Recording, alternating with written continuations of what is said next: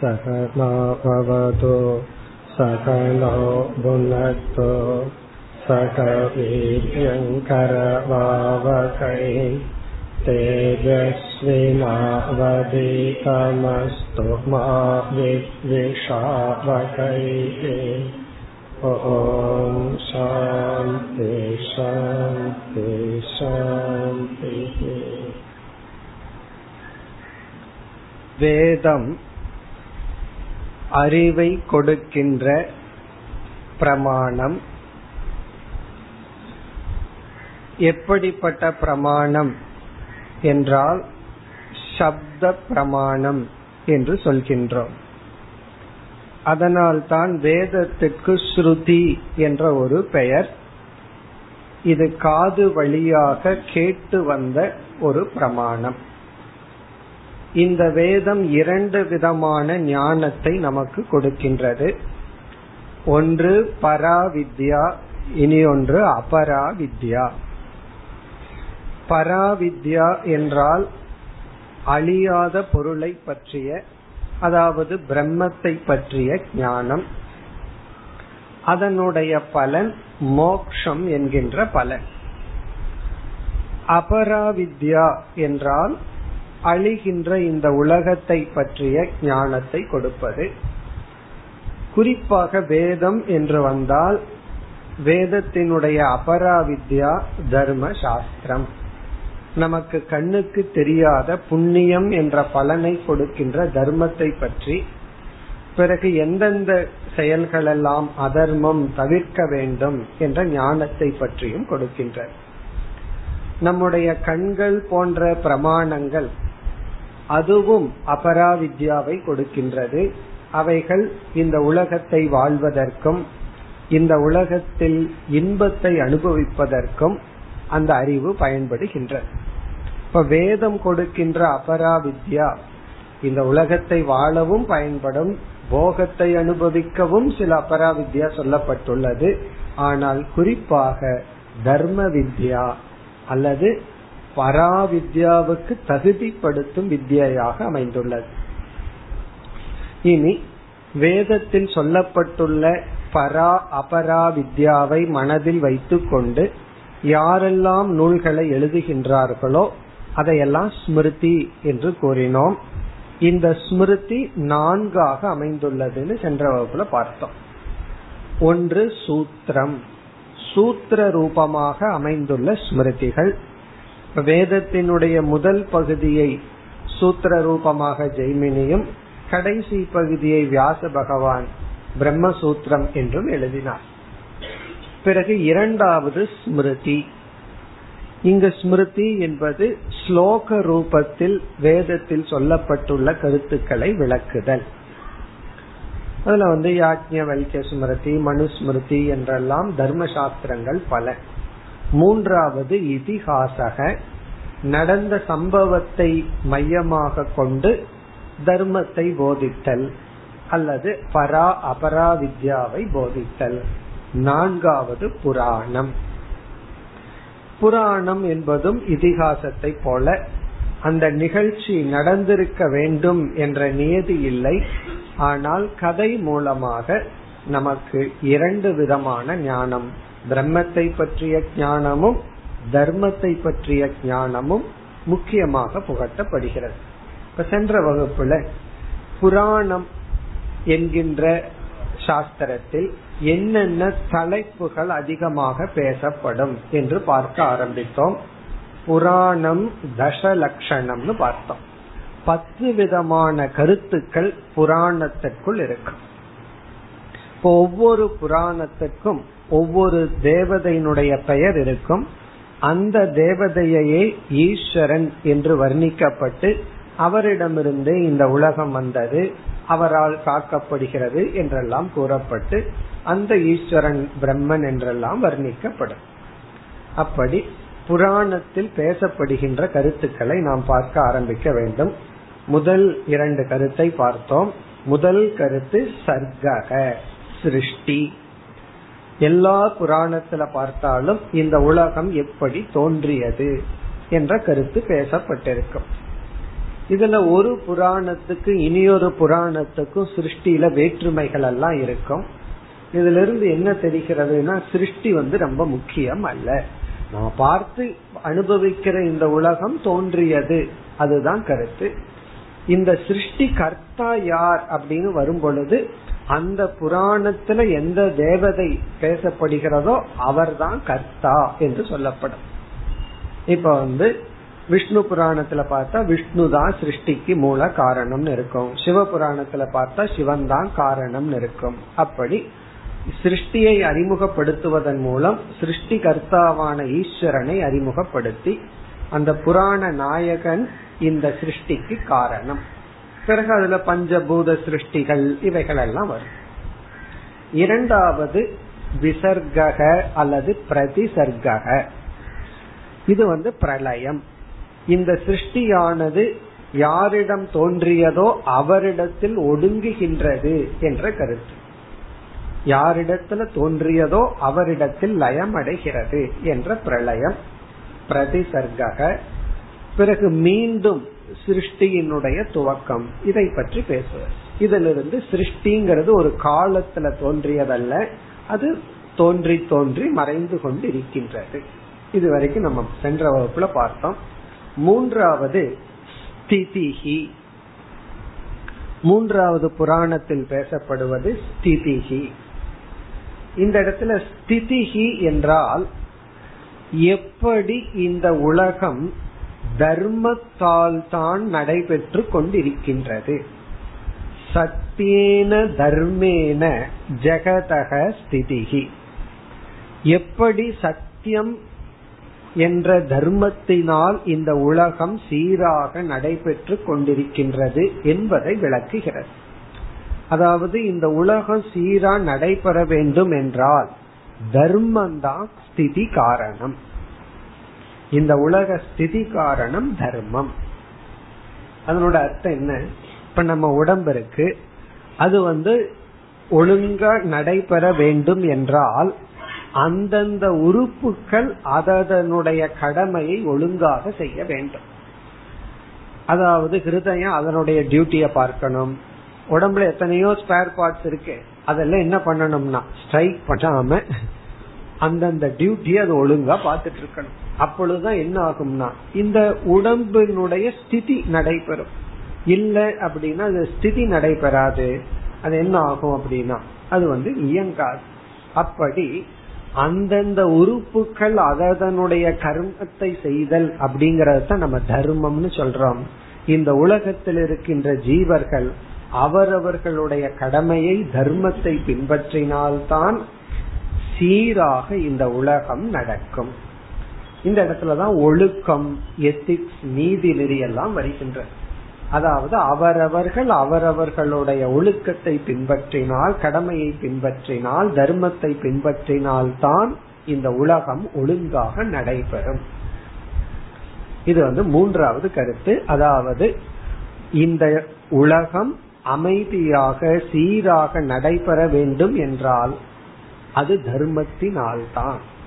பிறகு பிரளயம் எப்ப வரும்னா அந்த தர்மம் மாறும் பொழுது பிரளயம் ஏற்படும். அதாவது நேச்சுரலா ஒழுங்கா நடக்க வேண்டியது தலைகீழா நடக்கும் பொழுது என்ன ஆகும்னா பிரளயம் ஏற்படும். அப்போ ஒழுங்கா நடந்துட்டு இருக்கணும்னா அது தர்மத்தினால் தான். இந்த கருத்தை புராணம் விளக்கும். பிறகு நான்காவது போஷணம். போஷணம் அப்படின்னா ஈஸ்வர அனுகிரகேன ஜெகதக பக்தானாம் ஸ்திதிஹி போஷணம். இறைவனுடைய அனுகிரகத்தினால் பக்தர்களுடைய உலகத்தினுடைய இருப்பு. முதல்ல வந்து தர்மம்னு சொல்லிடுறோம், இறைவனை கொண்டு வராம. புராணத்துல வந்து அந்த தர்மத்தை இறைவன் பிறகு ரீப்ளேஸ் பண்ணுது போஷணம். இறைவனுடைய அனுகிரகத்தினாலதான் இந்த உலகம் நடைபெற்று கொண்டுள்ளது, பக்தர்களும் இருந்து கொண்டிருக்கின்றார்கள். இப்ப பக்தர்களுக்கு உலகத்துக்கும் காரணம் ஈஸ்வர அனுகிரகம் அப்படின்னு இறைவனுடைய அனுகிரகத்தை இங்கு சொல்லப்படும். மூன்றாவது கருத்து வந்து ஸ்வ பிரயத்தனம், அவரவர்கள் தர்மத்தை செஞ்சாதான் இந்த உலகம் நடைபெறும். நான்காவது கருத்து, ஈஸ்வரனுடைய அனுகிரகத்தினாலதான் இந்த உலகம் நடைபெறுகின்றது. இந்த கருத்தை புராணமானது விளக்கும். பிறகு ஐந்தாவது கருத்து ஊதிஹி. ஊதிஹி ஊதிஹி அப்படின்னா ஜகதக ரச்சனா ஹேதுகு. இந்த உலகத்தை இவ்விதம் பகவான் செய்ய என்ன காரணம் என்ற விளக்கம். இந்த உலகத்தை இந்த மாதிரி பகவான் பண்ணியிருக்கார், அதற்கு என்ன காரணம். ஒரு பில்டிங்க பார்க்கிறோம், ஏன் இந்த பில்டிங் இந்த மாதிரி இருக்குன்னு கேட்டா அந்த பக்கத்தில் இருக்கிறவர் சொல்றார் இது வந்து ஸ்கூல் அப்படின்னு சொல்றார், பள்ளி அப்படின்னு சொல்றார், மாணவர்கள் படிக்கிற இடம். இனி ஒரு பில்டிங்க பார்த்தா ஏன் இந்த மாதிரி இருக்குன்னா இது ஹாஸ்பிட்டல்னு சொல்றார். இனி ஒரு பில்டிங் இந்த மாதிரி இருக்கு, காரணம் இது கமர்ஷியல் காம்ப்ளெக்ஸ், இது வீடு. ஏன் ஒவ்வொரு பில்டிங் ஒவ்வொரு டிசைன்ல இருக்கு அப்படின்னு காரணம் கேட்டா அங்க என்ன பர்பஸ், யார் வந்து தங்கி என்ன இருக்கின்றார்களோ அதற்கு தகுந்த மாதிரிதான் பில்டிங் கட்டணும். இப்ப கமர்ஷியல் காம்ப்ளெக்ஸ் பண்ற மாதிரி ஹாஸ்பிட்டல் கட்ட முடியாது, ஸ்கூல் கட்ட முடியாது. அப்போ பில்டிங் ரச்சனா அப்படின்னா அந்த மாதிரி கட்டுறது. ஜெகதக ரச்சனா கேதுகுனா இந்த உலகத்தை பகவான் இந்த மாதிரி டிசைன் பண்ணிருக்காரு, அதுக்கு என்ன காரணம். ஒரு பில்டிங் வந்து எந்த மாதிரி இருக்கும்னா அதுக்கு என்ன காரணம், யார் அங்க தங்க போறா, எதற்காக அந்த பில்டிங் கட்டுறோம்ங்கிற அடிப்படையில தான் அந்த பில்டிங்கையே நம்ம அமைப்போம். அப்படி பகவான் இந்த மாதிரி உலகத்தை படைச்சிருக்காருன்னா அதுக்கு என்ன காரணம். இந்த விசாரம் எல்லாம் நடைபெறுமா, அது என்ன காரணம்னா ஜீவனுடைய கர்மம் தான் காரணம், நம்முடைய கர்ம வினை தான் காரணமா. நம்ம செஞ்ச கர்ம வினையினுடைய அடிப்படையில தான் பகவான் வந்து இந்த மாதிரி டிசைன் பண்ணியிருக்காராம். அதாவது டெம்பரேச்சர் வச்சுக்குவோமே, ஒரு 6 மாசத்துக்கு ஒரு டெம்பரேச்சர் வச்சிருக்காரு பகவான், அதே இடத்துல 6 மாசத்துக்கு வேற டெம்பரேச்சர் கொடுக்கிறார். என்ன காரணம்னா ஜீவனுடைய கர்ம வினை. ஒரு 6 மாசத்துக்கு கொஞ்சம் வெந்துட்டு இருக்கட்டும், 6 மாசம் கொஞ்சம் கம்ஃபர்டபுளா இருக்கட்டும் இங்க பிறப்பவர்கள் பகவான் முடிவு பண்ணி டெம்பரேச்சர் வச்சிருக்காரு. வேற சில ஊர்ல எல்லாம் வேற மாதிரி டெம்பரேச்சர், அந்த ஜீவர்களுக்கு அப்படி வச்சாதான் அவர்கள் பாவ புண்ணியம் போகும். அப்படி இந்த உலகம் எவ்விதம் அமைக்கப்பட்டுள்ளது என்பது இந்த உலகத்தில் வாழ்கின்ற ஜீவர்களினுடைய கர்ம வினையை பொறுத்தது.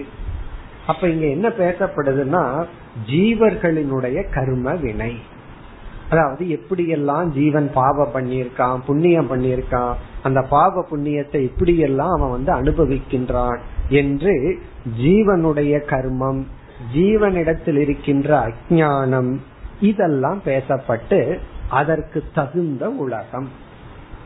புண்ணியம் பண்ணிட்டு போனா அது அந்த உலகத்தை சொர்க்கம்னு சொல்றோம், பாபம்ங்கிற கர்ம வினையுடன் போற உலோகத்தை நரகம்னு சொல்றோம். இப்ப சொர்க்க லோகத்தை அதுக்கு தகுந்த மாதிரி தானே பகவான் டிசைன் பண்ணணும், நரக லோகத்தை அதுக்கு தகுந்த மாதிரி தானே டிசைன் பண்ணணும், மாறி பண்ணிடக்கூடாது. அப்போ ஒரு லோகத்தை பகவான் எப்படி டிசைன் பண்றாருன்னா யார் உள்ள வர போறா அப்படின்னு பார்ப்பார், அதுக்கு தகுந்த மாதிரி பகவான் டிசைன் பண்றார். அப்போ இதெல்லாம் புராணத்துல பேசப்படுமா, இதெல்லாம் பாகவதத்திலேயே எங்கெங்கு பேசப்பட்டுள்ளதுன்னு எல்லாம் சொல்லப்பட்டுள்ளது. பிறகு ஆறாவதான கருத்து மண்வந்தரம். மண்வந்தரம் இது வேற வார்த்தையில சொல்லணும்னா மனோகோ பந்தாஹா. மனோகோ பந்தாஹா இதனுடைய பொருள், மனு அப்படிங்கிறவர் வந்து நீதி சாஸ்திரத்தை எழுதியவர். மனோகோ பந்தாகா என்றால் மனுவினுடைய பாதை. இதனுடைய பொருள், மக்களை காக்க அந்தந்த காலத்தில் அரசர்கள் எந்த நீதியை பின்பற்றினார்கள். அரசர்கள் மனோகோ பந்தா அப்படின்னா மனுவினுடைய பாதை, மனு வகுத்து கொடுத்த பாதை. அப்படின்னா அந்தந்த காலத்தில் அரசர்கள் மக்களை காக்க என்னென்ன நீதியை பின்பற்றினார்கள். அதாவது இத சொல்ல போனா பாலிடிக்ஸ்னு சொல்ல, அரசியல் சட்டங்கள். இப்ப நமக்கு அரசியல் சட்டம் இருக்கு. இதே அரசியல் சட்டம் பிரிட்டிஷ் காலத்துல வேற மாதிரி இருந்துச்சு. சுதந்திரத்திற்கு பிறகு எத்தனையோ சட்ட திருத்தங்களை எல்லாம் மாற்றினோம். இதே இது 500 வருடங்களுக்கு முன்னாடி ஒரு விதமான அரசியல் சட்டம் இருந்தது. அப்படி அந்தந்த காலத்தில் அந்தந்த கவர்மெண்ட் எந்தெந்த லாவை பயன்படுத்தினார்கள். இன்னும் கொஞ்சம் வருஷத்துக்கு அப்புறம் சில லா எல்லாம் அமெண்ட்மெண்ட் ஆகும், இது சரியில்லை, இந்த காலத்துக்கு இந்த மாதிரி இருக்கணும். இப்ப 25 வருஷத்துக்கு முன்னாடி 5ஆம் கிளாஸ் படிச்ச புஸ்தகம் இன்னைக்கு படிக்கிற புஸ்தகத்துல மாற்றம் இருக்கு. ஏன்னா காலத்துக்கு தகுந்த மாதிரி சிலபஸ மாற்றுகிறார்கள். அதே போல சில சட்ட திட்டங்கள் மாற்றப்படுகின்றது, அதுவும் பேசப்படுகிறது. இப்ப இந்த காலத்துல இந்த ராஜா வாழும் பொழுது எப்படிப்பட்ட சட்ட திட்டங்களை எல்லாம் வகுத்தார் அப்படியெல்லாம் பேசப்படுது. இப்ப சின்ன பசங்க கிட்ட சொன்னா அதெல்லாம் உங்க காலத்திலயும் சொல்றாங்கல்ல, அந்த ரூல் எல்லாம் இங்க கிடையாது, அந்த மாதிரி எல்லாம் நான் இருக்க மாட்டேன், அதெல்லாம் உங்க காலத்துல அப்படின்னு சொல்றது போல அந்தந்த காலத்துல அரசர்கள் கையாண்ட நீதி முறை, அரசியல் சட்ட திட்டங்கள். இனி 7வது ஈச அனுச்சரிதம், ஈசானுச்சரிதம். ஈசானுச்சரிதம் இந்த இடத்துல அனுச்சரிதம் அப்படின்னா ஈஸ்வரன் வகுத்து கொடுத்தபடி வாழ்க்கை வாழ்தல். அதாவது இந்த இடத்துலதான் வம்சத்தை பற்றிய பேச்சுக்கள். ராஜாக்கள் எப்படியெல்லாம் நன்கு இந்த உலகத்தை ஆண்டார்கள், ராஜ வம்சம், சந்திர வம்சம், சூரிய வம்சம் அப்படின்னு சொல்லி நல்ல ராஜாக்களினுடைய கதை. ஒரு உத்தமமான ராஜா எப்படியெல்லாம் ஆண்டார், அவருடைய வம்சம் எப்படி இருந்தது. இந்த பாரதம்னு சொல்லி நம்ம நாட்டை சொல்றது காரணமே பரத மன்னன் எப்படி வாழ்ந்தார். அவருக்கு 9 குழந்தை இருந்துதான், அது ஒன்றும் உருப்படி இல்லையா. அதனால என்ன பண்ணாராம், யாரோ ஒருவனை எடுத்து இவன் தான் நாட்டை ஆள்வதற்கு தகுதின்னு சொல்லி அமர்த்தினாராம். தன்னுடைய குழந்தை அப்படிங்கிற அடிப்படையில வைக்க கூடாது, தகுதியினுடைய அடிப்படையில வைக்கணும்னு பரதன் செய்தாராம். அதனாலதான் நம்ம நாடே பாரத நாடுன்னு சொல்றோம். அப்படி ராஜாக்கள் எப்படி வாழ்ந்தார்கள், இது வம்ச விருத்தி. நல்ல ராஜாக்கள் எப்படியெல்லாம் வம்ச விருத்தியை செய்தார்கள் அப்படிங்கிற கதை. இங்கதான் விதவிதமான ராஜாக்களினுடைய கதை, ஹரிச்சந்திரனுடைய கதை, துருவனுடைய கதை, இதெல்லாம் எதற்குனா நல்ல ராஜாக்களினுடைய கதை. இது 7வது ஈச அனுச்சரிதம்னா ஈஸ்வரன் வகுத்து கொடுத்த பாதையில் வாழ்ந்த ராஜாக்களினுடைய வாழ்க்கை. இதுதான் புராணத்தினுடைய ஸ்பெஷல். புராணத்துல பல ராஜாக்களுடைய கதையெல்லாம் சொல்லி இப்படி எல்லாம் ராஜாக்கள் வாழ்ந்தார்கள். இனி 8வது ஜஸ்ட் ஆப்போசிட், நிரோதக. நிரோதக நிரோதகனா துஷ்டானாம் ராஜ்ஞாம் நாசக. நல்ல ராஜாக்கள் கொஞ்ச நாள் வாழ்ந்தா இனி ஒரு ராஜா வந்துருவாருல்ல, கம்சன போல. துஷ்டமான ராஜாக்கள், அதாவது நாட்டை கொடுமைப்படுத்துகின்ற அரசர்கள், நிரோதகனா அவர்களுடைய அழிவு, அவர்களுடைய வாழ்க்கைய கூறி அவர்கள் எப்படி அழிந்தார்கள், அழிகின்றார்கள். நிரோதகன்னு சொன்னா தீய அரசர்களினுடைய வாழ்க்கையும் அழிவும். அவங்களுடைய வாழ்க்கையை எதற்கு காட்டுறதுன்னா அதுபடி வாழணுங்கிறதுக்கு அல்ல, அப்படி வாழ்ந்தால் எப்படி அழிந்து விடுகின்றார்கள் அப்படிங்கறத காட்டுவதற்கு. நல்ல ராஜாக்களினுடைய வாழ்க்கை இதுபடி வாழணும் அப்படிங்கறதுக்காக. இந்த 8 கருத்துமே தர்மசாஸ்திரத்திற்குள்ள வர்ற கருத்துக்கள். முதல் 2 சிருஷ்டிய பற்றி, அது ஒரு பிலாசபி மாதிரி. மீதி எல்லாமே எத்திக்ஸ் சம்பந்தப்பட்டது, நீதி நெறி சம்பந்தப்பட்டது, பக்தி, இதெல்லாம். இனி அடுத்த 9வது கருத்து புராணத்தில் இடம்பெறுவது முக்திஹி. முக்திஹி முக்திஹி முக்திஹினா மோக்ஷம், மனிதனுடைய இறுதி லட்சியமான மோக்ஷம். இந்த புராணத்திற்குள்ள என்ன இனி ஒன்ன பார்க்கலாம். அதாவது இப்ப பாகவதம்ங்கிற புராணத்தையே நம்ம எடுத்துக்கொள்கின்றோம். இதுவரைக்கும் நம்ம சொன்ன எல்லா கருத்தும் இந்த புராணத்துல இருக்கு. இந்த புராணத்துல சிருஷ்டி இருக்கு, எப்ப துஷ்ட ராஜாக்கள் அவங்க எப்படி அழிந்தார்கள் இருக்கு, சூரிய வம்சம் சந்திர வம்சம் எல்லாம் சொல்லி ஹரிச்சந்திரனுடைய கதையெல்லாம் இருக்கு, ராமருடைய கதை, கிருஷ்ணருடைய கதை, இதெல்லாம் இருக்கு. பிறகு இந்த மாதிரி இருக்கிற புராணத்துல ஏதோ ஒரு கார்னர்ல ஒரு மூலையில ஒரு சிஷ்யன் இருப்பான், அவனுக்கு மோட்சம் வேணும்னு ஒரு ஆசை வரும். மற்றவர்கள்லாம் உலகத்துல வாழ்ந்துட்டு இருப்பார்கள், அது வேறு. அவன் ஒருவரை அணுகி எனக்கு பரபிரம்மத்தை அடைய மார்க்கத்தை சொல்லுங்கள்னு கேட்க, உடனே அங்க ஒரு குருவானவர் அந்த சிஷ்யனுக்கு ஆத்ம ஞானத்தை உபதேசிப்பார். அப்ப முக்திகி அப்படின்னு சொன்னா இங்கு உபனிஷத்தினுடைய சாராம்சமான பிரம்ம தத்துவத்தின் விளக்கம். இங்கதான் ஒரு சிஷ்யனுடைய அறிமுகம் வரும், ஒரு குருவினுடைய அறிமுகம் வரும், அந்த குரு சிஷ்யனுடைய டயலாக் வரும். எல்லா புராணத்திலையும் எங்காவது மூலையில் இந்த கருத்து ஒளிஞ்சிட்டு இருக்கும். ஆனா புராணத்தினுடைய முக்கியம் இதற்கு முன் சொல்லப்பட்டதான், கதை தான், நீதி நெறிகள் தான், பாலிடிக்ஸ் தான், அதெல்லாம் தான் இருக்கும். ஆனா எங்காவது கார்னர்ல எல்லா புராணத்திலும் ஏதாவது ஒரு இடத்துல பார்த்தோம் அப்படின்னா இந்த ஒரு டயலாக் இருக்கும். ஒரு சிஷ்யன் அழியாத பொருளை பற்றிய அறிவை ஒருவரிடம் கேட்க, அவன் சிஷ்யனாக மாறி பிறகு குரு அவருக்கு உபதேசம் செய்வார். அந்த பகுதி தான் பாகவதத்துல உத்தவ கீதை. உத்தவ கீதைன்னு நம்ம படிக்க போற பகுதி 11வது சாப்டர் ஸ்கந்தத்துல இது முக்தியினுடைய டாபிக். இங்க ஒரு சிஷ்யன் மோட்சம் வேணும் அல்லது சிஷ்யனா மாறுகின்றான், உடனே குருவானவர் உபதேசம் செய்கின்றார், அது முக்தி. இந்த முக்திங்கிற தலைப்பிலேயே இனி ஒரு முக்கிய தலைப்பு, அதுவும் புராணத்துல திலகம் போல இருக்கின்ற தலைப்பு பக்தி.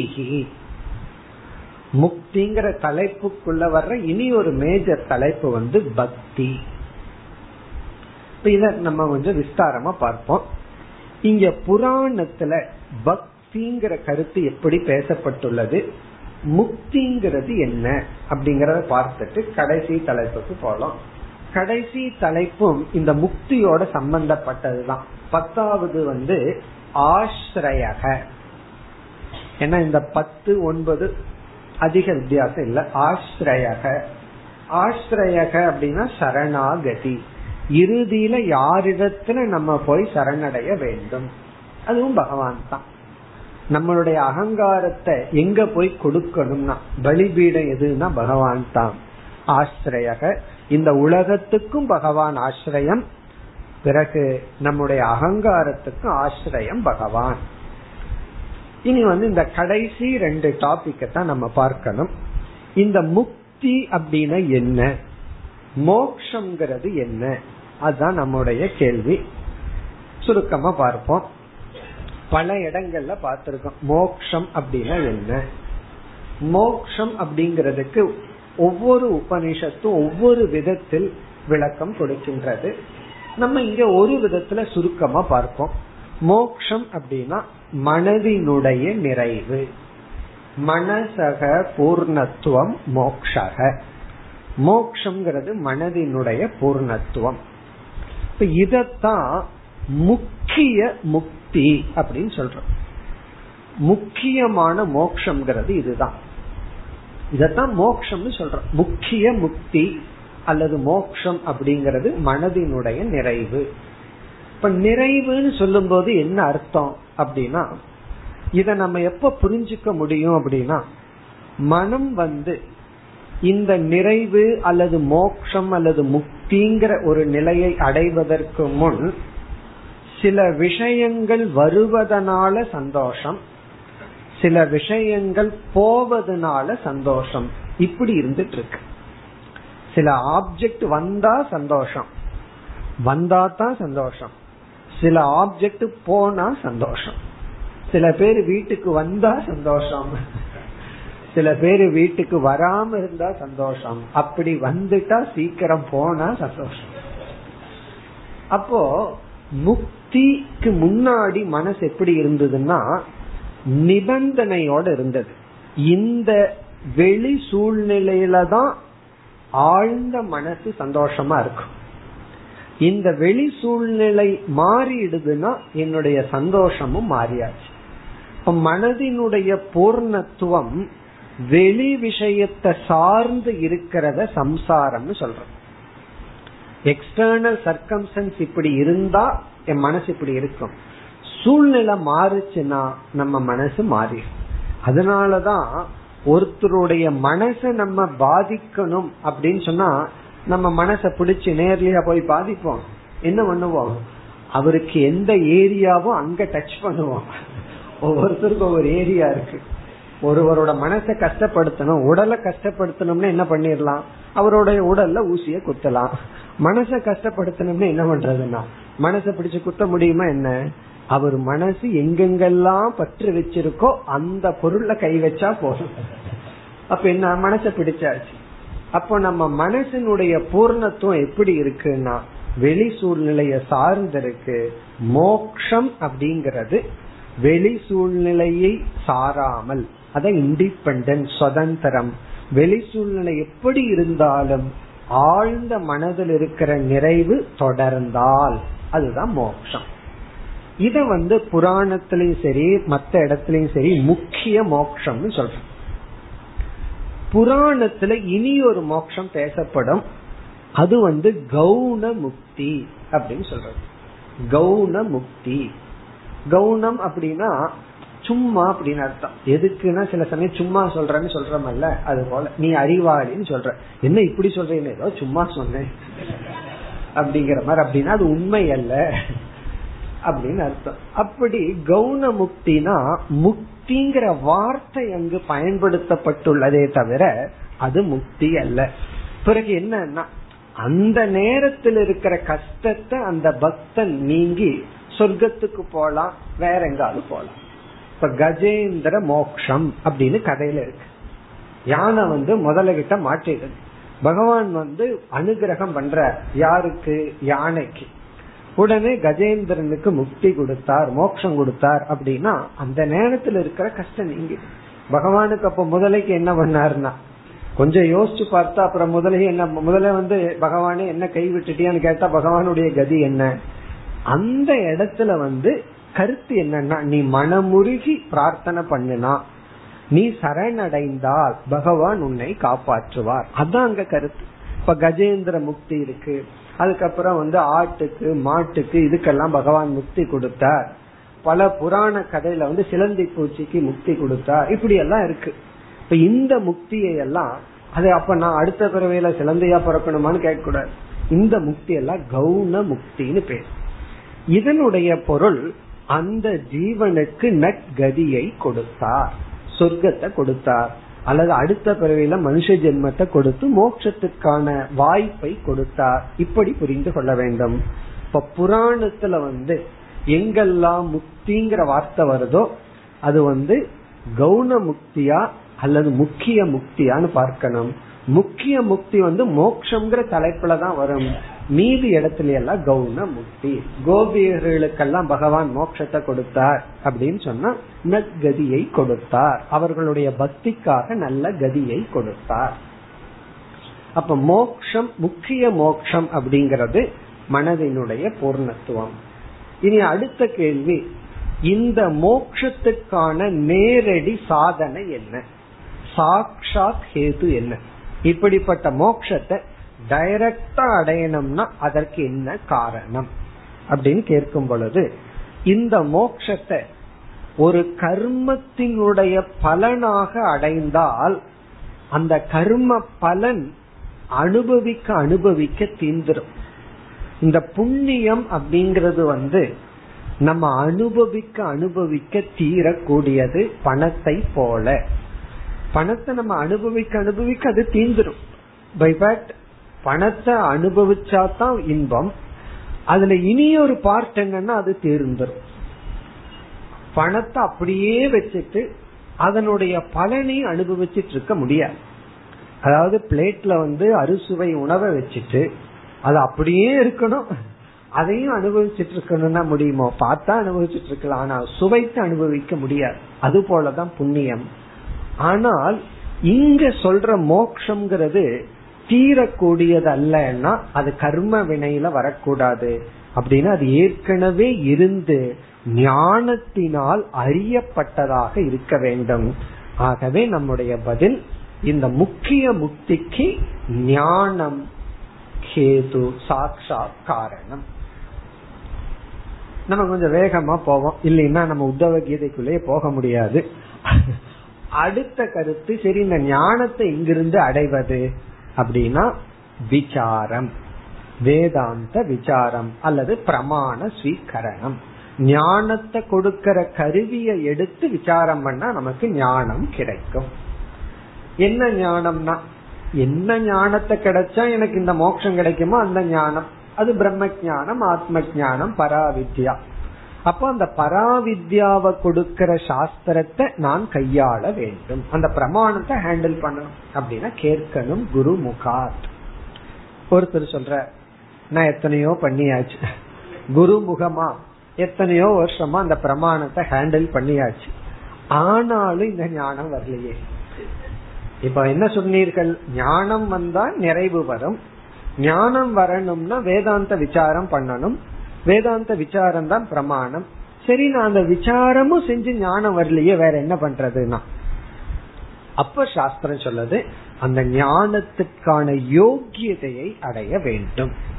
இப்ப நான் விசாரம் பண்ணியும் ஞானம் வரல, விசாரம் பண்ணினா என்ன செஞ்சா ஞானம் வருமோ அதை செஞ்சும் ஞானம் வரலினா வேற ஏதாவது செய்யணுமான்னு கேட்க கூடாது. அதை செஞ்சே வரலினா அப்புறம் வேற என்ன செஞ்சு வந்துட போகுது. அப்ப என்னன்னா அந்த ஞானத்துக்கு என்னை தகுதிப்படுத்த வேண்டும். அப்ப அடுத்ததான் என்ன சொல்லிடுறோம், ஞான யோக்கியதா. இந்த ஞான யோக்கியதாவை எப்படி ஆரம்பிக்கிறது, நம்ம வேதாந்தத்துல சொல்ற லாங்குவேஜ் வேற, புராணத்துல பயன்படுத்துற லாங்குவேஜ் வேற. வேதாந்தத்துல எப்படி ஆரம்பிப்போம், கர்மயோகம்னு ஆரம்பிப்போம். கர்மயோகத்தின் மூலமாக நம்மைய தூய்மைப்படுத்தி சாதன சதுஷ்டய சம்பத்தி என்கின்ற விவேகம் வைராகியம் போன்ற தகுதிகளை அடைந்து பிறகு விசாரத்தை மேற்கொண்டால் ஞானம் வரும்னு சொல்லுவோம். இந்த இடத்துல புராணத்துல இந்த கர்மயோகம்ங்கிற இடத்துலயும் சாதன சதுஷ்டய சம்பத்திங்கிற இடத்துலயும் வேறு இரண்டு முக்கியமான சொற்கள் பயன்படுத்தப்படுகிறது. இந்த கர்மயோகம்ங்கிற இடத்துல புராணத்தில் பயன்படுத்துற சொல் பக்தி. இப்ப பக்தியின் மூலமாக புராணத்துல எங்கெல்லாம் பக்தியை பற்றி பேசப்பட்டுள்ளதோ அந்த பக்தி அப்படிங்கறது நம்ம வேதாந்தத்துல ஆரம்பிக்கின்ற கர்ம யோகம். இப்ப பக்திங்கிற சாதனையின் மூலம் சில நட்பண்புகளை எல்லாம் நம்ம அடையணும். கர்மயோகத்தின் மூலமா சித்த சுத்திய நம்ம அடையணும்னு சொல்லுவோம், மன தூய்மைன்னு நம்ம சொல்லுவோம். அதாவது வேதாந்த நூல்கள் நம்ம பல படிச்சிருக்கிறதுனால இதெல்லாம் நமக்கு தெரிஞ்ச வார்த்தைகள். கர்மயோகத்தின் மூலமா தவத்தின் மூலமா நட்பண்புகளை எல்லாம் நம்ம அடைஞ்சு அந்த நட்பண்புகள்னு சில பண்புகள் சாதன சதுர்த்தயம் சொல்றோம். அந்த பண்புகளுடன் விசாரம் பண்ணா ஞானம் கிடைக்கும் சொல்றோம். இந்த நட்பண்புகளை புராணத்துல பாகவத குணாகா என்று அழைக்கப்படுகிறது. பாகவத குணாகா, பாகவத குணம் அப்படின்னா நட்பண்புகள். வேற தெரிஞ்ச வார்த்தையில சொல்லணும்னா தெய்வீ சம்பத், தெய்வீக குணங்கள், நல்ல குணங்கள். இந்த நல்ல குணங்களை தான் பாகவத குணாகா, பகவான் சம்பந்தப்பட்ட குணங்கள் அல்லது பகவானை அடைவிக்கின்ற குணங்கள் பாகவத குணாகா. அப்ப புராணத்தினுடைய ஸ்டெப் என்ன அப்படின்னா பக்தி. இந்த பக்தியின் மூலமாக பாகவத குணாகா, பகவான் மீது நாம் அன்பை செலுத்தினால், பக்தியை செலுத்தினால் அந்த பக்தி நமக்கு என்ன கொடுக்கும்னா நட்பண்புகளை கொடுக்கும். அந்த நட்பண்புகள் ஞானத்தை கொடுக்கும். ஞானம் முக்கிய மோட்சத்தை கொடுக்கும். இதான் புராணத்துல பயன்படுத்துற ஸ்டெப்ஸ் அல்லது சொற்கள். பக்தி, பாகவத குணாகா, ஞானம், முக்திகி. இந்த ரூட்ல வர்ற முக்திய தான் முக்கிய முக்தின்னு சொல்றோம். ஏதோ துயரப்பட்டு இருக்கோம், பகவான் காப்பாத்துறார், அதெல்லாம் அந்த முக்தி, அவருக்கு முக்தி அளித்தார், கல்லுக்கு முக்தி அளித்தார், மரத்துக்கு முக்தி அளித்தார். இந்த கதையெல்லாம் நம்ம புராணத்துல படிப்போம். கேட்கறதுக்கு நல்லா இருக்கும், படிக்கிறதுக்கு நல்லா இருக்கும், அது தவறே கிடையாது. ஆனா அந்த இடத்துல நம்ம முக்தினா நற்கதி, அந்த ஜீவனுக்கு நல்ல கதியை கொடுத்தார். சில சமயம் ஜீவனாங்கூட இருக்கார், கல்லு மண்ணுன்னெல்லாம் சொல்லப்பட்டிருக்கோம். அதெல்லாம் நம்ம அந்த மாதிரி புரியுற மாதிரி புரிந்து கொள்ள வேண்டும். கதை கேட்டு என்ஜாய் பண்ற வரைக்கும் பிரச்சனை இல்லை, யோசிக்க ஆரம்பிச்சா தான் பிரச்சனை. அப்போ நம்ம எப்படி புரிஞ்சுக்கணும்ங்கறத இப்ப பார்த்தோம். இனி அடுத்த கருத்து, இந்த பக்தி அப்படிங்கறது புராணத்துல ஒரு சென்ட்ரல் தீம். குறிப்பா பாகவத புராணத்தினுடைய அச்சாணி பக்தி. ஏன்னா மற்ற புராணங்கள் ஒவ்வொரு கருத்து ஒவ்வொரு டாபிக் எம்பசைஸ் பண்ணிருக்கலாம். ஆனா இங்க பாகவத புராணம் பக்திங்கிறது ஒரு சென்ட்ரல் தீமா இருக்கு. காரணம், இங்க பாகவத அப்படிங்கிற பேரே ஏன் வந்தது? ஒவ்வொரு புராணத்துக்கும் ஒவ்வொரு பெயர் இருக்கு. ஆனா பாகவத புராணம்னு அந்த பாகவதம்ங்கிற பெயர் வருவதற்கு என்ன காரணம் அப்படின்னா இரண்டு காரணம். இரண்டு விதத்துல அதுக்கு லட்சணம் கொடுக்கலாம். ஒன்று பகவதக இதம் பாகவதம். பகவதக இதம் என்றால் பகவான் சம்பந்தப்பட்டது பாகவதம். பகவான் சம்பந்தப்பட்டது, பகவானை பற்றியது, இறைவனை பற்றியது. அப்படின்னா இறைவனை அடைய அல்லது இறைவனுடைய சொரூபத்தை விளக்கும் நூல் அப்படின்னு ஒரு அர்த்தம். இனி ஒரு பொருள் பாகவதம் சொல் வருவதற்கு காரணம் பாகவதானாம் இதம், பக்தர்களுக்குரியது அப்படின்னு அர்த்தம். பகவதக இதம்னா பகவானை குறித்ததுன்னு பொருள். பகவானை குறித்தது பாகவதம். பாகவதம் சொல்லுக்கு ரெண்டு அர்த்தம், பகவான் சம்பந்தப்பட்டது பகவானை குறித்தது. இரண்டாவது பாகவதானாம் இதம்னா பக்தர்களுக்காக உருவாக்கப்பட்டது அல்லது பக்தர்களுக்குரியது. ஏன்னா இந்த புராணத்துல பார்த்தோம்னா பக்தர்களுடைய மகிமை பகவானுடைய மகிமையை மிஞ்சற அளவுக்கு இருக்கு. அந்த அளவுக்கு பக்தர்களுடைய மகிமை பேசப்பட்டுள்ளது, பக்தியினுடைய மகிமை பேசப்பட்டுள்ளது. இப்ப பாகவதானாம் இதம் அப்படின்னா பக்தர்கள் சம்பந்தப்பட்டது அப்படின்னா பார்த்தோம்னா இங்க பகவான மறந்துட்டு பக்தர்களை புகழ ஆரம்பித்து விடுவார்கள். இந்த புராணத்துல பக்தர்களுடைய பெருமை அதிகமா பேசிடு. பகவான் வேடிக்கை வாசிட்டு இருக்கு, ஏன்னா நம்மையே கும்பிட்டு புகழ் அங்க போகுதுங்கிறது போல இங்க பக்தர்களுடைய பெருமை, பகவானுடைய பெருமை, பக்தியினுடைய பெருமை பேசப்படுகிறது. ஆகவே புராணத்துல இந்த பக்தி அப்படிங்கிறது மிக முக்கியமான கருத்தா இருக்கு. இதையும் நம்ம கொஞ்சம் சரியா புரிஞ்சுக்க வேண்டியது இருக்கு. இப்ப இந்த பாகவத புராணத்துக்குள்ள நம்ம போனோம் அப்படின்னா மற்ற புராணங்கள் இதிகாசத்தோடு சம்பந்தப்படாத புராணங்கள். ஆனா இந்த பாகவத புராணம் தான் இதிகாசத்தோடு சம்பந்தப்பட்ட புராணம். இந்த புராணத்துல பார்த்தா ரெண்டு இதிகாசத்தோடு இந்த புராணத்துக்கு சம்பந்தம் இருக்கு. இரண்டு இதிகாசம் என்ன? ஒன்று ராமாயணம், இனி ஒன்று மகாபாரதம். இந்த புராணமே மகாபாரத இதிகாசத்துடன் சம்பந்தப்பட்டது. காரணம் என்ன? மகாபாரதத்துல முக்கியமான கேரக்டர் அர்ஜுனன். அர்ஜுனனுடைய மகன், அவருடைய மகன் பரீட்சித். அவர் தான் இந்த புராணத்தையே கேட்கிறார். யார் சொல்கிறார்கள் இந்த பாகவத புராணத்தை? வியாசருடைய மகனான சுகர் பரீட்சித் என்ற மகாராஜாவுக்கு சொல்வது போல் இந்த புராணம் அமைந்துள்ளது. இந்த கதையெல்லாம் உங்களுக்கு தெரியும்னு நான் சொல்ல போறதில்லை, கதையெல்லாம் உங்களுக்கே தெரியும். பரீட்சித் எப்படிப்பட்ட மனநிலையில இந்த புராணத்தை கேட்டார், அதான் ரொம்ப முக்கியம். உன்ன 7 நாள் தான் நான் உயிர் வாழ்வதற்கு இருக்கு அப்படிங்கிற மனநிலையில இந்த புராணத்தை கேட்டார். அந்த மனநிலையில நம்ம சாஸ்திரத்தை கேட்கணும், அப்பதான் சாஸ்திரம் புரியும். நம்ம என்னமோ ரொம்ப வருஷமா வாழ்ந்துட்டு இருப்போம், இப்ப கேட்டு வைப்போம், அப்புறம் பாத்துக்குவோம் புரியுதா இல்லையா அப்படின்னு மனநிலையில கேட்கறத விட்டுட்டு இருக்கிறது 7 நாள் தான், அதுக்குள்ள கேட்டு புரிஞ்சுக்கணும் அப்படின்னு அந்த காலத்தினுடைய மகத்துவத்தை அறிஞ்சு நம்ம கேட்கணும். அந்த மனநிலையில இந்த புராணத்தை பரீட்சித்து கேட்டிருக்க. நமக்கு இருக்கிறது 7 நாள். நம்ம கிட்ட கேட்டிருந்தா அந்த 7 நாள் நீ என்ன பண்ண போறேன்னு கேட்டிருந்தா என்ன பண்ணிருப்போம்? பரீட்சித்து என்ன பண்ணார்? பாகவத புராணத்தை கேட்டுட்டு போலாம். அந்த மனநிலையில இது உபதேசிக்கப்பட்டது. இப்ப இந்த புராணத்தினுடைய ஆரம்பத்துல பார்த்தோம் அப்படின்னா இந்த பரீட்சித்து அறிமுகப்படுத்துவது இதெல்லாம் வரும். அதற்கு பிறகு பல பக்தர்களுடைய கதை, பல அவதாரத்தினுடைய கதைகள் எல்லாம் இந்த புராணத்தில் வருகிறது. அதாவது வாமன் அவதாரத்தினுடைய கதை, அமிர்த மதனம் போன்ற பல கதைகள், பல ராஜாக்களினுடைய வர்ணனை இதெல்லாம் வரும்.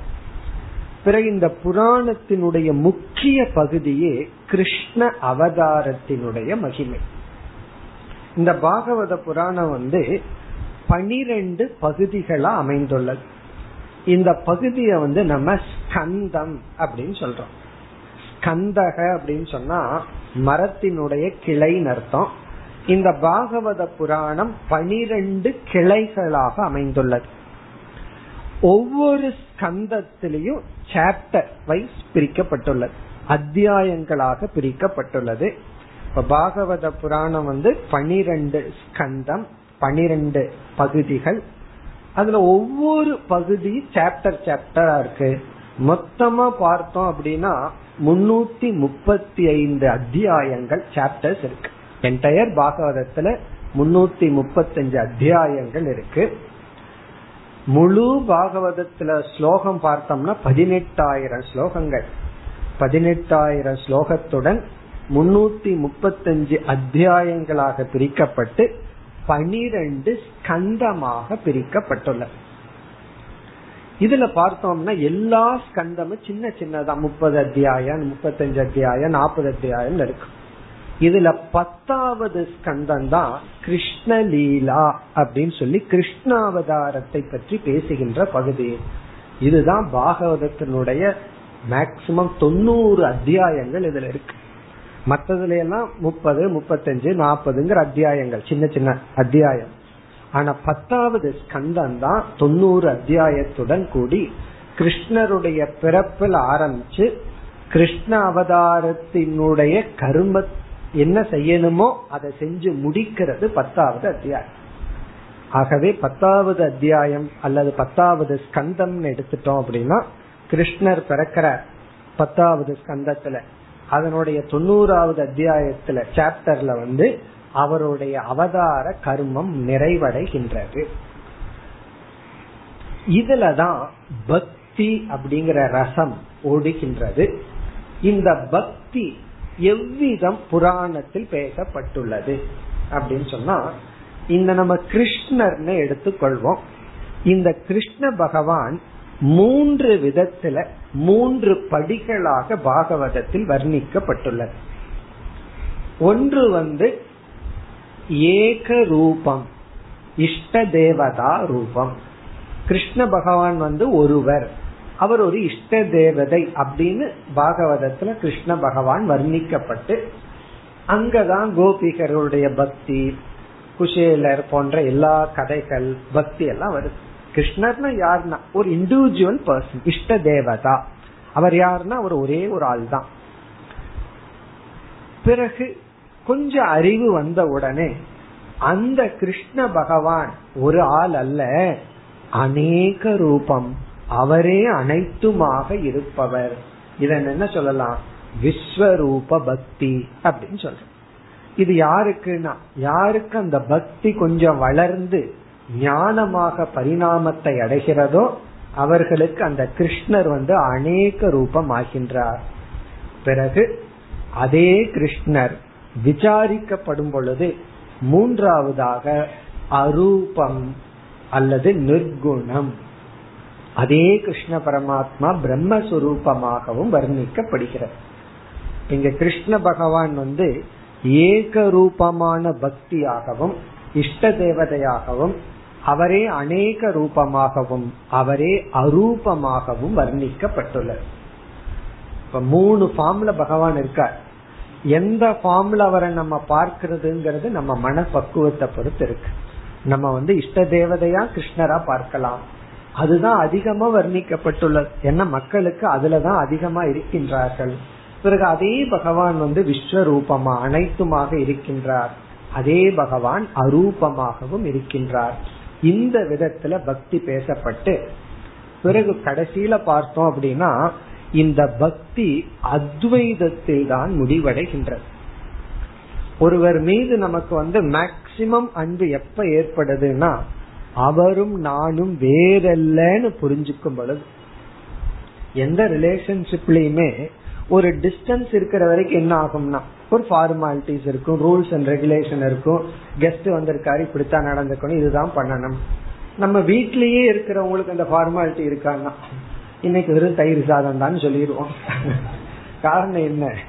ஒரு ஃபார்மாலிட்டி கிடையாது. எனக்கு ரொம்ப டயர்டா இருக்கு, வேலை செய்ய தயாரா இல்லை, இன்னைக்கு வெறும் தயிர் சாதம் ஊருக்கா அல்லது பக்கத்துல இருக்கிற ஹோட்டல். காரணம் என்னன்னா நம்ம வீட்டுல இருக்கிறவங்களுக்கு ஒரு ஃபார்மாலிட்டியும் கிடையாது, ஒரு டிஸ்டன்ஸ் கிடையாது, ரொம்ப க்ளோஸ். அப்படி பகவான் ஃபர்ஸ்ட் தூரத்துல வச்சுக்கிறது, அதுக்கப்புறம் அப்படியே க்ளோஸ் ஆகிறார். கடைசியில என்னன்னா அந்த பகவான் வேறு நான் வேறு அல்ல அப்படிங்கிற அந்த அத்வைத பக்தியில தான் முடிவடைகின்றது. ஆகவே புராணத்துல பக்தின்னு பேசப்பட்டாலும் அதுல பகவான் வேறு பக்தன் வேறுன்னு பேசப்பட்டாலும் புராணத்தினுடைய இறுதி கருத்து அத்வைதமாகவே இருக்கின்றது. அத பாகவத புராணத்துல நன்கு பார்க்கலாம். மிக அழகா பகவான வர்ணிக்கப்பட்டு கடைசியில் அந்த பகவான் நான் நானேதான்ங்கிற முடிவு வருகின்றது. இதெல்லாம் எதற்குள்ள வர்ற டாபிக்னா ஒன்பதாவதாக பேசப்படுகின்ற முக்திக்குள்ள வர்ற தலைப்புகள். மீதி எல்லாம் என்னன்னா ஜஸ்ட் கதை தான், சில தர்ம சாஸ்திரங்கள், அதுவும் இல்லாம அந்த காலத்துல அந்த ராஜா என்ன பாலிடிக்ஸ் என்ன தர்மத்தை பின்பற்றாரோ அது இன்னைக்கு கிடையாது. அதெல்லாம் ஒரு ஹிஸ்டரிக்கு படிக்கலாம், அவ்வளவுதான். பிறகு இன்ஸ்பயர் ஆகலாம். எவ்வளவு கஷ்டத்திலையும் ஹரிச்சந்திர மகாராஜா இப்படி உண்மையே பேசினார், அதெல்லாம் நம்ம ஒரு இன்ஸ்பயர் ஆகிறதுக்கு தவிர தத்துவம் அப்படிங்கிறது முக்திங்கிற தலைப்புல வருகிறது. இதுல பக்தி பாகவத குணாக அந்த பக்தியே பல ஸ்டேஜில பிரிக்கப்பட்டு பிறகு ஆசிரியக இறைவனிடத்தில் சரணடைதல்.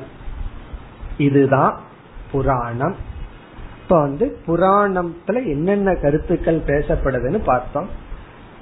புராணத்துல அதிக இடம் பக்தியிலும் இதற்கு முன் சொல்லப்பட்ட கருத்தில் இருந்தாலும் ஏதாவது ஒரு இடத்துலதான் இந்த முக்திங்கிற டாபிக் இருக்கும். இனி நம்ம பாகவத புராணத்திற்குள்ள போலாம். இந்த பாகவதம்ங்கிற புராணம் நம்ம பார்த்தபடி 12 ஸ்கந்தமா பிரிக்கப்பட்டு ஆரம்பத்திலிருந்து 10வது ஸ்கந்தம் வரை நம்ம சொன்ன கருத்துக்கள் இருக்கு. இதுல இடையிலையும் கபிலருங்கிறவர் தன்னுடைய தாய்க்கு உபதேசிக்கிறார். ஆத்ம ஞானம் தத்துவம் எல்லாம் இருக்கு, இடையிலடையிலையும் தத்துவ ஞானம் வருகின்றது. ஆனால் இந்த பாகவத புராணத்துல முக்தி அல்லது குரு சிஷ்யன் என்கின்ற அமைப்பில் எப்படி மகாபாரதத்துல பகவத்கீதைங்கிற இடத்துலதான் தத்துவம் வந்ததோ அதே போல பாகவத புராணத்துல முக்கியமா தத்துவம் வருகின்ற இடம் 11வது ஸ்கந்தம். 11வது ஸ்கந்தம் முதல் 10 ஸ்கந்தத்தினுடைய சாராம்சம் என்னன்னா நம்ம இது வரைக்கும் பார்த்ததுதான். அதாவது ஒரு புராணத்துக்கு என்னென்ன லட்சணம் இருக்கோ அந்த லட்சணம் எல்லாம் பாகவத புராணத்துக்கு பொருந்தி வருகின்றது. இந்த 11வது ஸ்கந்தம் எப்படி ஆரம்பிக்கின்றதுன்னு பார்க்கணும். ஏன்னா அந்த கான்டெக்ட், அந்த இடம் தெரிஞ்சாதான் நம்ம உத்தவர் உடைய மனநிலையையும் பார்த்து என்ன உபதேசம்னு போக முடியும். 10வது ஸ்கந்தத்தினுடைய முடிவில் கிருஷ்ண பகவான் தன்னுடைய அவதார கர்மத்தை முடித்து விட்டார். எதுக்கு அவதாரம் செய்தாரோ அதை முடித்து விட்டார். 11வது ஸ்கந்தத்தினுடைய ஆரம்பத்தில் இந்த 11வது ஸ்கந்தம் 31 அத்தியாயத்துடன் கூடி உள்ளது. 11வது ஸ்கந்தத்துல 31 சாப்டர் 31 அத்தியாயம் இருக்கு. அதுல முதல் 5 சாப்டர்ல யாதவ குலத்தினுடைய நாசம் ஆரம்பம் ஆகின்றது. யாதவ குலத்தினுடைய நாசம் ஆரம்பம் ஆகின்றது. பிறகு இந்த 11வது ஸ்கந்தத்துல 6வது அத்தியாயத்தில் ஆரம்பித்து 29வது அத்தியாயம் வரை 11வது ஸ்கந்தம், பாகவதத்தில் இருக்கிற 11வது ஸ்கந்தத்துல 6லிருந்து 29 வரை மொத்தம் 24 சாப்டர். இந்த பகுதியத்தான் நம்ம உத்தவ கீதை என்று அழைக்கின்றோம். உத்தவ கீதைன்னு சொல்ற பகுதி 6லிருந்து 29 வரை. இந்த இதுல 24 அத்தியாயம் உள்ளது. 1079 ஸ்லோகங்கள் உள்ளது. பகவத்கீதையிலாவது 700 ஸ்லோகம், இந்த உத்தவ கீதையில அதாவது 6லிருந்து 29வது அத்தியாயம் வரை 6 இன்க்ளூட் ஆகுது, 29 இன்க்ளூட் ஆகுது. 24 சாப்டர்ல 1079 ஸ்லோகங்கள். இந்த பகுதி தான் உத்தவ கீதை. பொதுவா கீதைன்னு சொல்லும் போது யாரு உபதேசம் செய்தார்களோ அவர் பேரை சொல்லி கீதைன்னு வரும். பகவத்கீதைனா பகவான் உபதேசம் செய்த கீதை. இங்க உத்தவ கீதைன்னு என்ன அர்த்தம்? உத்தவர் உபதேசம் செய்த கீதை அல்ல, உத்தவர் உபதேசம் வாங்கினார். ஏன்னா உத்தவர் அவ்வளவு ஒரு பெரிய மகான், அதனால அந்த சிஷ்யர் பெயர்லயே உத்தவ கீதைன்னு விளங்கி வரும். இப்ப ஹம்ச கீதைன்னு உத்தவ கீதைக்குள்ளே ஒரு கீதை வரப்போகுது. ஹம்ச ரூபத்துல பகவான் இருந்து உபதேசம் செய்தார். அதே போல அவதூத கீதைன்னு அவதூதர் என்பவர் உபதேசம் செய்தது. ரிபு கீதைன்னு குருவனுடைய பெயர்ல தான் அந்த கீதைன்னு வரும். ஆனா இங்க சிஷ்யனுடைய பெயர்ல வருது. காரணம் என்னன்னா பகவான் கிருஷ்ணருக்கு உத்தவர் அவ்வளவு பிடிக்குமா. உத்தவர் கிருஷ்ணருக்கு மிக கிருஷ்ணரால் நேசிக்கப்பட்டவர். உத்தவ கீதைன்னு வரும். இந்த உத்தவ கீதையினுடைய பொசிஷன் என்னன்னு நம்ம பார்க்கணும்.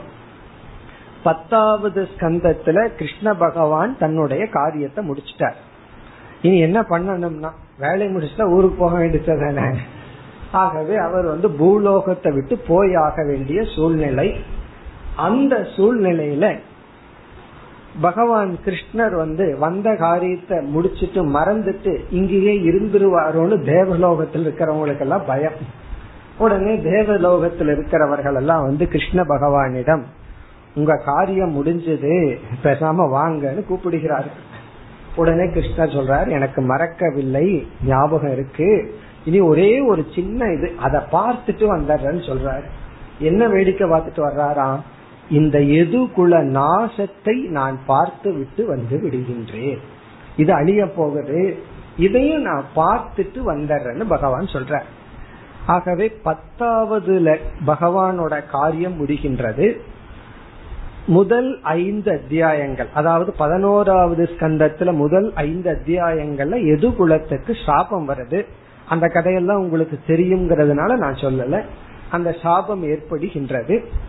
அப்பொழுது ரிஷிகள் பிரம்மதேவர் எல்லாம் பகவானிடம் வேண்டுகின்றார்கள், நீங்கள் வந்து விடுங்கன்னு சொல்லி. பகவான் சொல்றார், நான் எது குல அழிவை பார்த்து விட்டு விடுகின்றேன்னு சொல்றார். அப்படி சொன்ன பொசிஷன்ல உத்தவர் பகவானிடம் கேட்கின்றார். இப்ப பகவான் எந்த ஸ்டேஜில் இருக்கார்? என்னுடைய அவதாரம் கர்மம் முடிஞ்சாச்சு, நான் வர போகின்றேன், எதுகுலம் சாபத்துக்கு உட்பட்டிருக்கு, இதனுடைய அழிவை பார்த்த உடனே நான் வந்தர்றேன்னு சொல்ற. அந்த நேரத்துலதான் உத்தவர் அணுகி, எனக்கு போறதே போறீங்க, என்னையும் அழைச்சிட்டு போங்கன்னு சொல்ற. நான் உங்களை விட்டு பிரிஞ்சிருக்க முடியாதுன்னு சொல்லும் பொழுது பகவான் அந்த நேரத்துல ஆத்ம ஞானத்தையும் தர்மத்தை பற்றிய ஞானத்தையும், சுருக்கமா சொன்னா பராவித்யா அபராவித்யா, இந்த இரண்டையும் கொடுத்துட்டு பிறகு பகவான் இந்த உடலை விடுகின்றார். இந்த 11வது ஸ்கந்தத்துல பார்த்தோம்னா 6வதுல உத்தவ கீதை ஆரம்பிக்குது, 29வது சாப்டர்ல உத்தவ கீதை முடிவடைகிறது. 30வது அடுத்த சாப்டர்லயே பகவான் உடலை விட்டு விடுகின்றார். அடுத்த அத்தியாயத்துல 30வதுலயே என்ன ஆகுதுன்னா பகவான் மீது அம்பு விடப்படுகின்ற ஜரா அப்படின்னு ஒரு வேட. அவன் பகவானுடைய காலை பார்த்தானா, அது எப்படி நினைச்சான்னா மிருகஸ்ய ஆஸ்யாகாரம் தச்சரணம், அதாவது மானினுடைய வாய் போல பகவானுடைய பாதம் இருந்துதான். அப்படி அந்த அழகான பாதத்தை பார்த்து மிருக சங்கையா விவ்யாத, இது மான் என்று நினைத்துக் கொண்டு பகவானை அடித்தார். அவனிடத்துல பகவான் என்ன பேசினார், அதுதான் ரொம்ப அழகான வார்த்தை. அவன் அதுக்கப்புறம் ரொம்ப வருத்தப்படுறான், நான் தெரியாம அடிச்சிட்டேன்னு பகவானிடம் வருத்தப்பட்டு சொல்லும் போது காமயேஷ கிருதோஹிமேன்னு சொல்ற. இது பகவானுடைய அழகான வாக்கியம். எப்பொழுதுனா தான் அடிபட்டு தன்னுடைய உடலை விட போறார். காம ஏஷக கிருதக ஹி மே, என்னுடைய ஆசைதான் உன் மூலமாக நிறைவேற்றப்பட்டது. ஒருத்தர் யாராவது நம்ம அடிச்சா இப்படி சொல்லணும், யாராவது நம்ம திட்டுனா இப்படி சொல்லணும், காம ஏஷ கிருதோஹி மே மே ஏஷக காமக தொயா கிருதக. யாரு நம்ம அடிச்சாலும் என்னுடைய ஆசை உன்னால நிறைவேற்றப்பட்டது. ஏன்னா யாராவது நம்ம திட்டுறாங்க அடிக்கிறாங்கன்னு வச்சுக்கோமே, நம்முடைய ஆசை என்ன, பாவம் போகணும், அது அவங்களால போகுதல்ல. அப்படி பகவான் சொல்லி பிறகு பகவான் விடுகின்றார், இந்த பூத உடலை விடுகின்றார். அப்படி பகவானுடைய லாஸ்ட் எபிசோட், பகவானுடைய கடைசி செயல் என்னன்னா இந்த ஆத்ம ஞானத்தை உபதேசித்தல். அதற்கு சிஷ்யனாக இருப்பவர் உத்தவர். அடுத்த வகுப்பில் மேலும் தொடர்வோம். ஓம் பூர்ணமதః பூர்ணமிதம் பூர்ணாத் பூர்ணமுதச்யதே பூர்ணஸ்ய பூர்ணமாதாய பூர்ணமேவாவசிஷ்யதே. ஓம் சாந்தி சாந்தி.